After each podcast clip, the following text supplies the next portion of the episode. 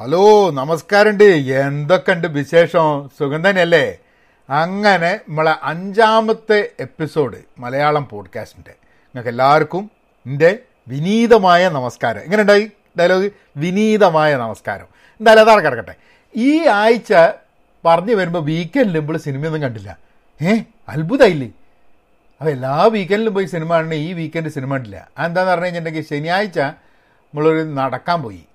നടക്കുക എന്ന് പറഞ്ഞു കഴിഞ്ഞിട്ടുണ്ടെങ്കിൽ ഒരു 5K വാക്ക് ഉണ്ടായിരുന്നു. അതിന് പോയി. ഞാൻ അതിൻ്റെ വീഡിയോ കിട്ടുന്നുണ്ടായിരുന്നു. ഇതിപ്പോൾ എന്താണെന്ന് പറഞ്ഞാൽ, പോഡ്കാസ്റ്റും വീഡിയോയും രണ്ടും കൂടി ആവുന്ന സമയത്ത് ഒരേ ന്യൂസ് അതിലും ഇതിലും ഇട്ടിട്ട് വലിയ കാര്യമില്ലല്ലോ. അപ്പോൾ നമ്മൾ കുറച്ചും കൂടെ വലിയ ഡയലോഗൊക്കെ ആണെങ്കിൽ നമ്മൾ പോഡ്കാസ്റ്റിലേക്ക് മാറ്റാമെന്നുള്ളൊരു ചെറിയ ചിന്തയിലാണ് അങ്ങനെ നിൽക്കുന്നത്. പിന്നെ പോഡ്കാസ്റ്റാണ് സബ്സ്ക്രൈബ് ചെയ്യുന്നവർ മാത്രം കേട്ടാൽ മതി. നമ്മൾ കൂടുതൽ ഒരു പ്രശ്നമേ ഉള്ളൂ പോഡ്കാസ്റ്റിന്. പോഡ്കാസ്റ്റിന് എന്താ പ്രശ്നം എന്ന് പറഞ്ഞു കഴിഞ്ഞാൽ, നമുക്ക് ഈ ഫേസ്ബുക്കിലും അതേമാതിരി യൂട്യൂബിലൊക്കെ ഇപ്പോൾ ഒരു വീഡിയോ ഇട്ട് കഴിഞ്ഞിട്ടുണ്ടെങ്കിൽ അതിൻ്റെ താഴെ കമൻറ്റ് ചെയ്യുകയും അങ്ങോട്ടും ഇങ്ങോട്ടും സംസാരിക്കാൻ പറ്റില്ല. അത് പോഡ്കാസ്റ്റിൽ നടക്കില്ല.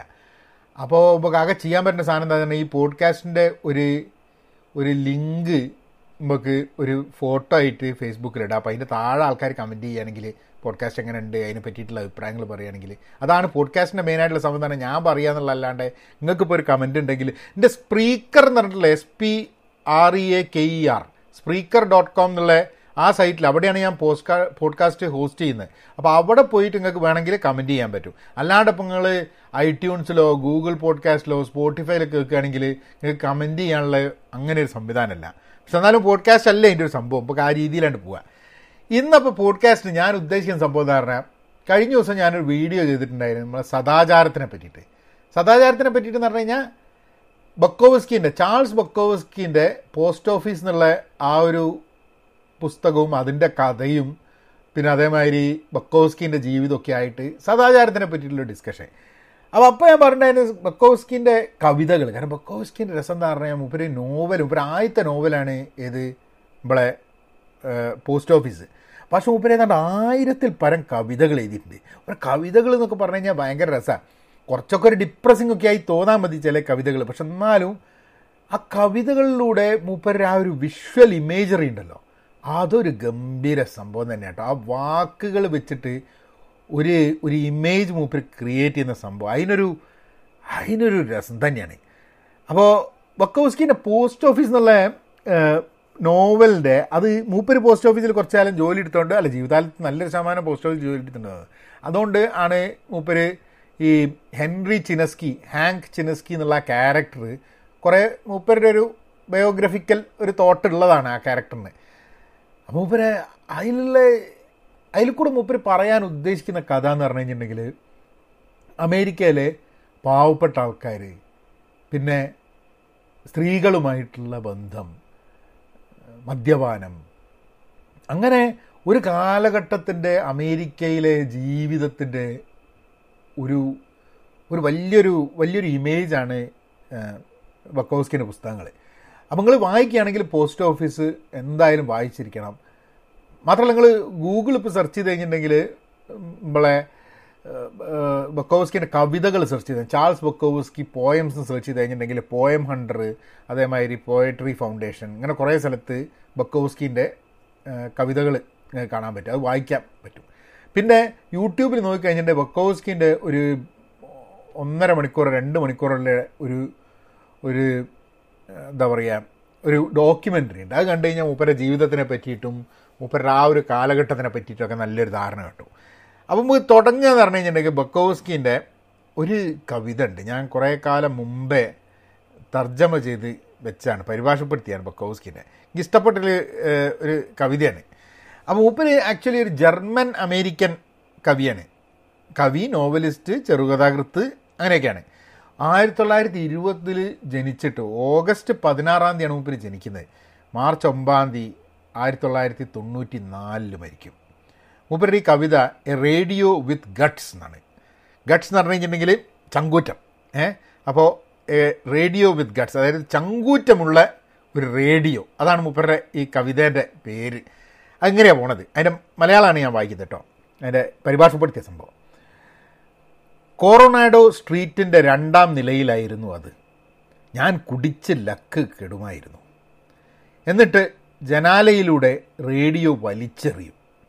റേഡിയോ പാടിക്കൊണ്ടിരിക്കുമ്പോൾ തന്നെ അത് ജനാലയുടെ ചില്ലും പൊട്ടിച്ച് പുറത്തു പോകും.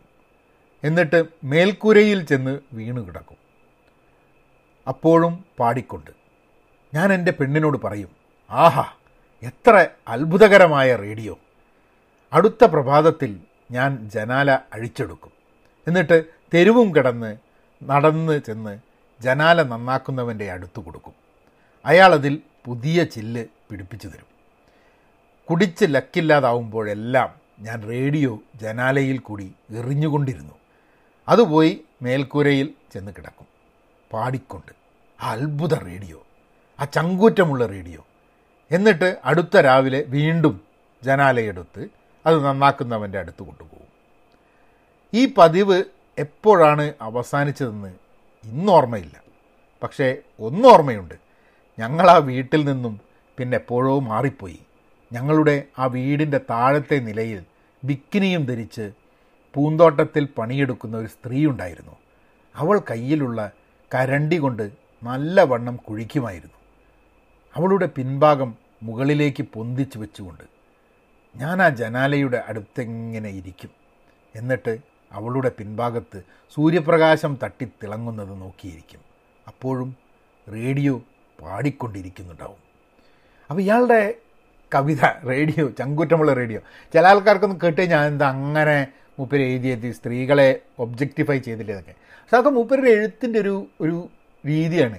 അങ്ങനെ മൂപ്പര് കാണുന്ന, മൂപ്പര് പറയുന്ന വളരെ റോ ആയിട്ട് ഒരാണും പെണ്ണും തമ്മിലുള്ള റിലേഷൻഷിപ്പിനെ പറ്റിയിട്ട്, അല്ലെങ്കിൽ ഒരു സ്ത്രീയെ കാണുമ്പോൾ ഒരു പുരുഷന്, പുരുഷനെ കാണുമ്പോൾ ഒരു സ്ത്രീയെ, അതായത് അങ്ങനത്തെ വാസനകളും അങ്ങനത്തെ ചിന്തകളുമൊക്കെ ഒളിപ്പിച്ച് വെക്കുകയും മറച്ച് വെച്ചിട്ടും അങ്ങനെ ആരെയൊന്നും ബോധിപ്പിക്കേണ്ട എന്നുള്ള രീതിയിലാണ് മൂപ്പരെ ഒരു പോക്ക്. അതാണ് മൂപ്പരെ എഴുത്തിൻ്റെ ഒരു സംഭവം എന്ന് പറഞ്ഞാൽ.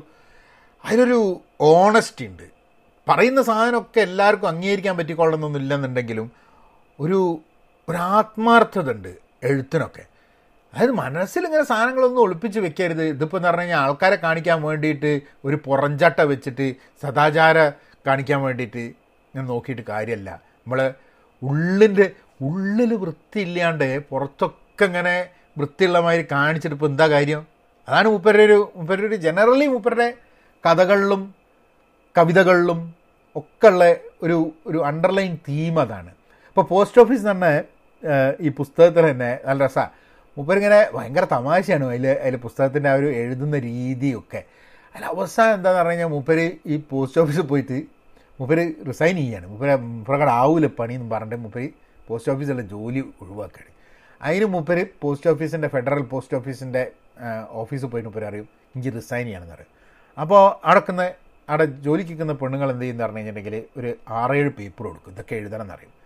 അപ്പോൾ ഇയാൾക്ക് കുറേ പ്രശ്നങ്ങളുണ്ടായിരുന്നു. ഇയാളെ ഡിസിപ്ലിനറി ആക്ഷൻ എടുത്ത് ഇയാൾ ഇത് ക്യാരക്ടർ കേട്ടോ, നമ്മളെ ഹെൻറി ചിനസ്കി എന്ന് പറഞ്ഞ ക്യാരക്ടർ കഥയിലെ. അപ്പോൾ ഇയാളെ ഡിസിപ്ലിനറി ആക്ഷൻ എടുക്കും, ഇയാളെ സസ്പെൻഡ് ചെയ്യും. പിന്നെ ഇയാൾക്ക് ഫുൾ ടൈം പ്രശ്നമാണ്, സൂപ്പർവൈസറായിട്ട് പ്രശ്നമോ, അങ്ങനെ കുറേ പ്രശ്നങ്ങളുണ്ട്. ഇയാൾ ഒരു 10 മിനിറ്റ് കൂടുതൽ ഇയാൾ മറ്റേ ജോലീൻ്റെ ഇടയിൽ പുറത്തെങ്ങാനും പോയി കഴിഞ്ഞിട്ടുണ്ടെങ്കിൽ അപ്പം സൂപ്പർവൈസർ പ്രശ്നം ഉണ്ടാക്കും. അപ്പം അങ്ങനെയൊക്കെയായിട്ട് ഇയാൾക്ക് ഭയങ്കര ബുദ്ധിമുട്ടാണ്. ആ ഒരു ജോലിയുടെ ഒരു ബുദ്ധിമുട്ടൊക്കെ ഉണ്ടല്ലോ, അതൊക്കെയാണ് ഈ പുസ്തകത്തിൽ പറയുന്നൊരു സംഭവം. അപ്പോൾ ഇയാൾക്ക് ഈ 8 പേപ്പർ കൊടുത്തിട്ട് ഇയാൾ അറിയാം ഇതൊക്കെ ഫില്ല് ചെയ്യണമെന്ന് പറയും. 6-7 പേപ്പറായിട്ട് കൊടുത്തിട്ട് പറയും ഫില്ല് ചെയ്യണമെന്ന് പറയും.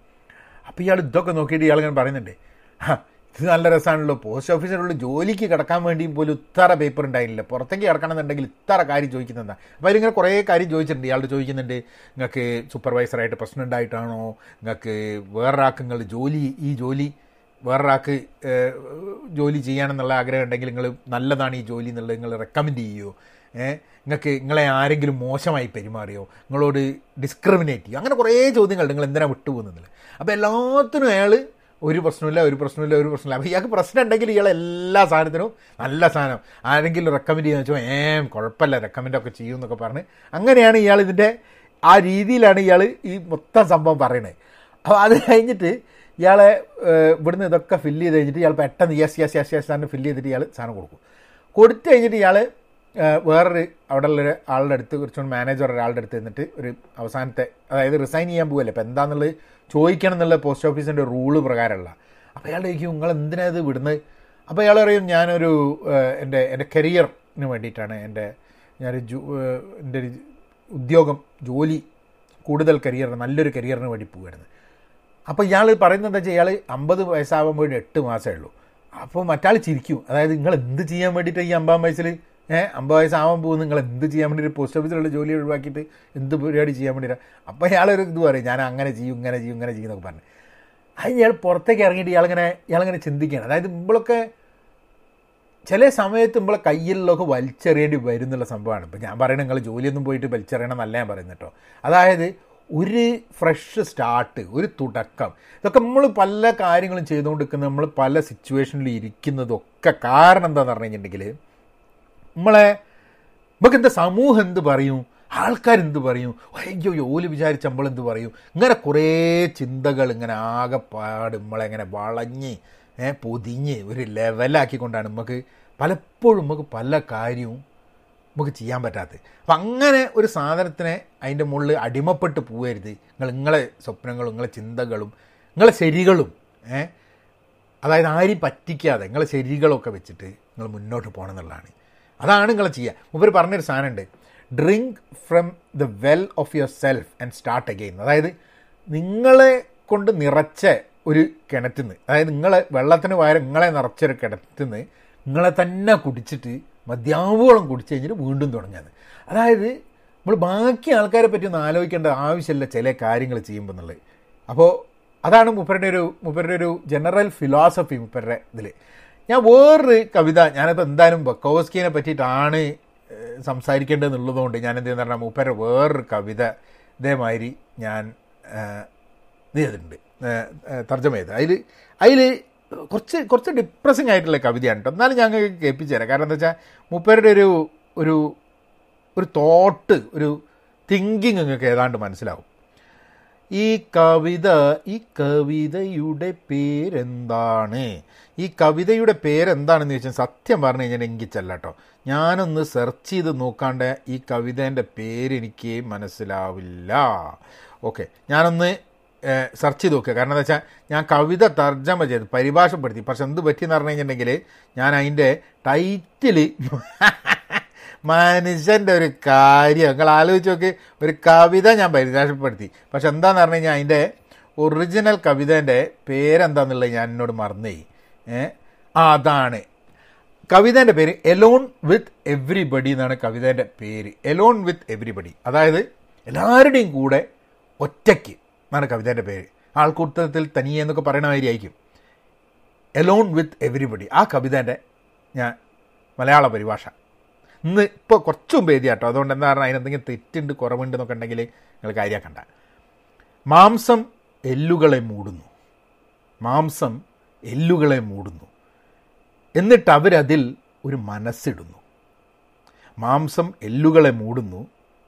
അവരതിൽ ഒരു മനസ്സിടുന്നു. ചിലപ്പോൾ ഒരാത്മാവും. സ്ത്രീകൾ പൂച്ചട്ടികൾ ഭിത്തിയിൽ എറിഞ്ഞു പൊട്ടിക്കുന്നു. പുരുഷന്മാർ അമിതമായി മദ്യപിക്കുന്നു.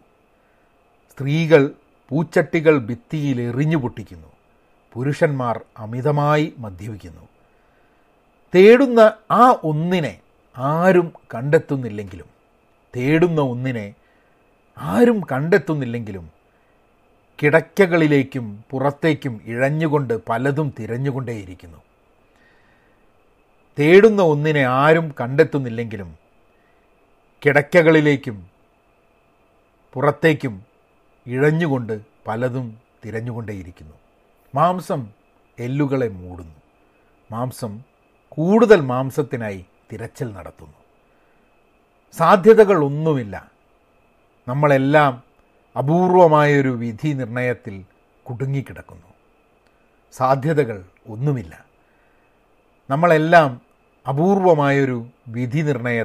കുടുങ്ങിക്കിടക്കുന്നു. ആരും അവർ തേടുന്ന ഒന്നിനെ കണ്ടെത്തുന്നില്ല. നഗരത്തിലെ ചവറ്റുകൊട്ടകൾ നിറയുന്നു. ചവറിടുന്ന സ്ഥലങ്ങൾ നിറയുന്നു. ഭ്രാന്താലയങ്ങൾ നിറയുന്നു. ആശുപത്രികൾ നിറയുന്നു. ശ്മശാനങ്ങൾ നിറയുന്നു. മറ്റൊന്നും നിറയുന്നില്ല. നഗരത്തിലെ ചവിറ്റുകൊട്ടകൾ നിറയുന്നു, ചവറിടുന്ന സ്ഥലങ്ങൾ നിറയുന്നു, ഭ്രാന്താലയങ്ങൾ നിറയുന്നു, ആശുപത്രികൾ നിറയുന്നു, ശ്മശാനങ്ങൾ നിറയുന്നു, മറ്റൊന്നും നിറയുന്നില്ല. അതായിരുന്നു എലോൺ വിത്ത് എവരിബഡി. അതായത് നമ്മളുടെ വളരെ റോ ആയിട്ട് നമ്മളുടെ ജീവിതത്തിനെയും നമ്മളുടെ ഒരു എക്സിസ്റ്റൻസിനെയും നിലനിൽപ്പിനെയും അസ്തിത്വത്തിനെയും ഒക്കെ അങ്ങനെ കാണുന്ന സമയത്ത് മാംസം, എല്ല്, മനസ്സ്, എല്ലിൻ്റെ മുകളിലൊരു മാംസം വെച്ച് മൂടിയിട്ടുണ്ട്. മനസ്സ് ചിലപ്പോൾ ഉണ്ടാവും, ആത്മാവും ചിലപ്പോൾ ഉണ്ടാവും. അങ്ങനെയൊരു സ്ഥിതിയിൽ ആണ് മനുഷ്യനെ എത്ര റോ ആയിട്ട് കണ്ട് റോ ആയിട്ട് ആ രീതിയിലേക്ക് വേർഡ്സ് കൂടെ വേഴ്സസ് കൂടെ വരികളിലൂടെ കണ്ടെത്തുക എന്നുള്ളതാണ് ബൊക്കോവ്സ്കി കണ്ടെത്തുക എന്നുള്ളതും നമുക്ക് കാണിച്ചു തരിക എന്നുള്ളതും ചെയ്യുന്നതാണ് ബൊക്കോവ്സ്കി ചെയ്യുന്നത്. അതിലിപ്പോൾ എന്ന് പറഞ്ഞു കഴിഞ്ഞിട്ടുണ്ടെങ്കിൽ ഇതിൽ പറയുന്ന സാധനമല്ലോ, തേടുന്ന ഒന്നിനെയും ആരും കണ്ടെത്തുന്നില്ല എന്നാണ്. നമ്മളൊക്കെ എന്തോ ഒന്ന് കിട്ടണം എന്നുള്ള, എന്തോ ഒന്ന് കണ്ടെത്തണം എന്നുള്ളൊരു ഒരു തിരച്ചിലുണ്ട് നമുക്കൊക്കെ, എന്തോ ഒന്ന്. പക്ഷെ നമ്മളെന്ന് പറഞ്ഞാൽ നമ്മൾ ബെഡിൽ നിന്ന് കിടക്കേൻ്റെ ഉള്ളിലേക്ക് അഴിഞ്ഞു പോവും, കിടക്കയിൽ നിന്ന് പുറത്തേക്ക് അഴിഞ്ഞു വരും, ബ്ലാങ്കറ്റിൻ്റെ ഉള്ളിലേക്ക് അഴിഞ്ഞു പോവും, പുറത്തേക്ക് അഴിഞ്ഞു വരും. അപ്പോൾ എന്നിട്ടൊന്നും പക്ഷെ നമുക്ക് വേണ്ട സാധനത്തിനെ കണ്ടെത്താൻ കഴിയുന്നില്ല എന്ന്. മാംസം എന്ന് പറയുമ്പോൾ ഇതിൽ മനുഷ്യൻ എന്നുള്ളതാണ് കൂടുതൽ മാംസത്തിനായി തിരച്ചിൽ നടത്തുന്നു. അതായത് വളരെ റോ ആയിട്ട് നോക്കുകയാണ് നമ്മുടെ ബന്ധങ്ങളെയും ആൾക്കാരുമായി ബന്ധങ്ങളും കാര്യങ്ങളൊക്കെ തന്നെ. അപ്പോൾ അതാണ് അതിൻ്റെ ഒരു വളരെ റോനെസ്സും ഇവരുടെ കവിതകളുടെ. പിന്നെ അവസാനത്തെ വരികൾ അത് കേട്ടില്ലേ, നഗരത്തിലെ ചവിറ്റുകൊട്ടകൾ നിറയുന്നത്. അതായത് വേറെ സത്യം പറഞ്ഞു കഴിഞ്ഞാൽ നമ്മളെ സമൂഹത്തിൽ നിറയേണ്ട കുറേ സ്ഥലങ്ങളുണ്ട്. നിറയേണ്ട സ്ഥലങ്ങൾ എന്ന് പറഞ്ഞു കഴിഞ്ഞിട്ടുണ്ടെങ്കിൽ സ്കൂളുകൾ, അതിന് പകരം ചവിറ്റുകൊട്ടകൾ നിറയുന്നു, ചവറിടുന്ന സ്ഥലങ്ങൾ നിറയുന്നു, ഭ്രാന്താലയങ്ങൾ നിറയുന്നുണ്ട്, ആശുപത്രികൾ, സൂക്കടുള്ള ആൾക്കാരുടെ രോഗികളെ കൊണ്ട് ആശുപത്രികൾ നിറയുന്നു, മരിച്ച ആൾക്കാരെ കൊണ്ട് ശ്മശാനങ്ങൾ നിറയുന്നു.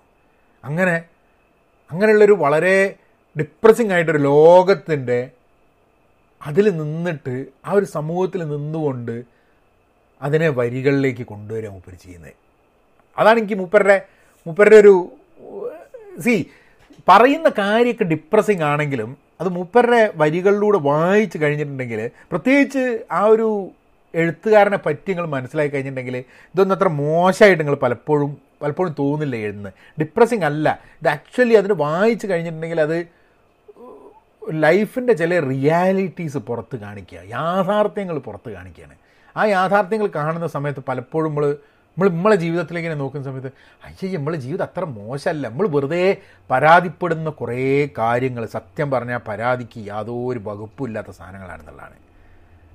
ഒരു കവിതയും കൂടെ മൂപ്പരുടെ ചെറിയൊരു കവിത കേട്ടോ. ഐ മെറ്റ് എ ജീനിയസ് എന്നുണ്ട് ഇത്, അതായത് ഒരു പ്രതിഭാശാലിയെ ഞാൻ കണ്ടുമുട്ടി എന്നാണ് കവിതേൻ്റെ പേര്. അതൊരു കുറച്ച് തമാശ കൂടിയിട്ടുള്ള ചെറിയൊരു കവിതയാണ് കേട്ടോ. കാരണം അതിൻ്റെ ഒരു ഭയങ്കര രസമുള്ളൊരു കവിതയാണ് അതിൻ്റെ. ഞാൻ ഒരു പ്രതിഭാശാലിയെ കണ്ടുമുട്ടി ഒരു തീവണ്ടിയിൽ വച്ച് ഞാൻ ഇന്ന് ഒരു പ്രതിഭാശാലിയെ കണ്ടുമുട്ടി. ഏതാണ്ട് ആറ് വയസ്സ് പ്രായം കാണും അവൻ എൻ്റെ അടുത്തിരുന്നു. തീവണ്ടി കടൽ തീരത്തുകൂടി നീങ്ങി.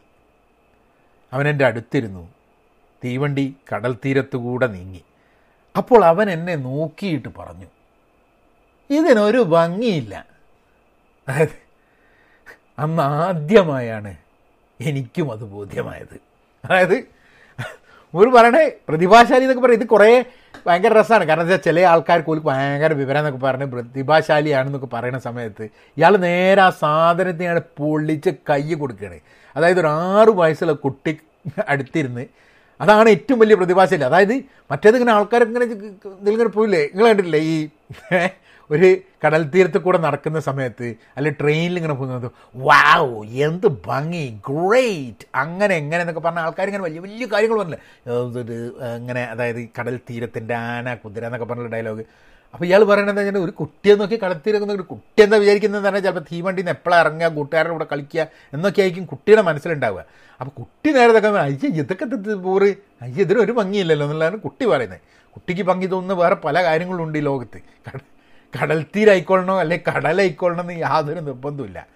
അപ്പോൾ ഇയാൾ കുട്ടീൻ്റെ ഭാഗത്ത് നിന്ന് ഇയാൾ സാധനം നോക്കുമ്പോൾ അയ്യ ഇതിനിപ്പോൾ എന്താ ഇത്ര വലിയ ഭംഗി വലിയ ആൾക്കാർ ഭയങ്കര ആൾക്കാരൊക്കെ ബുദ്ധിജീവികളും ബുദ്ധിശാലികളും ഒക്കെ പറയുന്നുണ്ട് ഭയങ്കര രസമാണെന്നുള്ളത്, പക്ഷേ ഇതിലൊക്കെ എന്ത് കാര്യമുള്ളത് എന്നുള്ള രീതിയിൽ, അതായത് നമ്മളെ സമൂഹത്തിൽ പൊള്ളയായി കിടക്കുന്ന സാധനത്തിനൊക്കെ പൊളിച്ച് ഒരു നശിപ്പിച്ചില്ലാണ്ടായി കളയും.